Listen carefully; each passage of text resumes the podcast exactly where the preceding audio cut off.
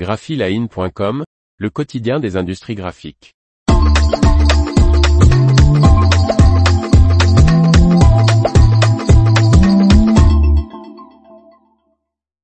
ABB ouvre un centre de R&D dans la pâte et papier en Irlande. Par Faustine Loison. Les recherches du centre qui comptera à terme 70 salariés sont axées sur le système de contrôle qualité d'ABB. Cette semaine, ABB a inauguré son quatrième centre de recherche et développement, R&D, pour l'industrie de la pâte et papier, en présence du ministre irlandais de l'entreprise et du commerce, Dara Kaliri.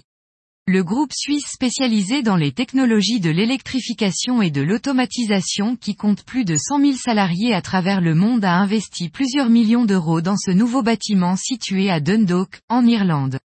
Ce nouveau centre est dédié au développement continu du système de contrôle qualité, Quality Control Systems ou QCS, d'ABB, qui permet de mesurer, ajuster, optimiser et contrôler la qualité tout au long du parcours de la bande de papier dans la machine jusqu'au produit fini. L'activité d'ABB dans le secteur des pâtes et papier croît d'année en année, et cet investissement dans le développement de nos systèmes de contrôle qualité nous permettra de maintenir notre leadership sur le marché mondial et de faire progresser l'industrie pour la prochaine génération de papier, a déclaré, dans un communiqué, Joachim Braun, directeur de la division Process Industrie d'ABB.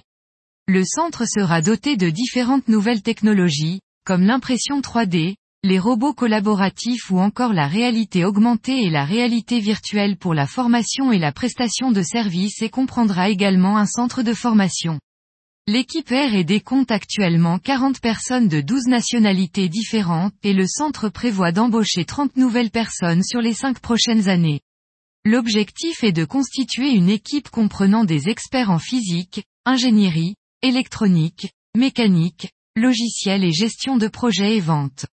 Les trois autres centres de recherche d'ABB dans le domaine de la pâte et papier se situent en Inde à Bangalore, à Singapour et en Suède à Stockholm.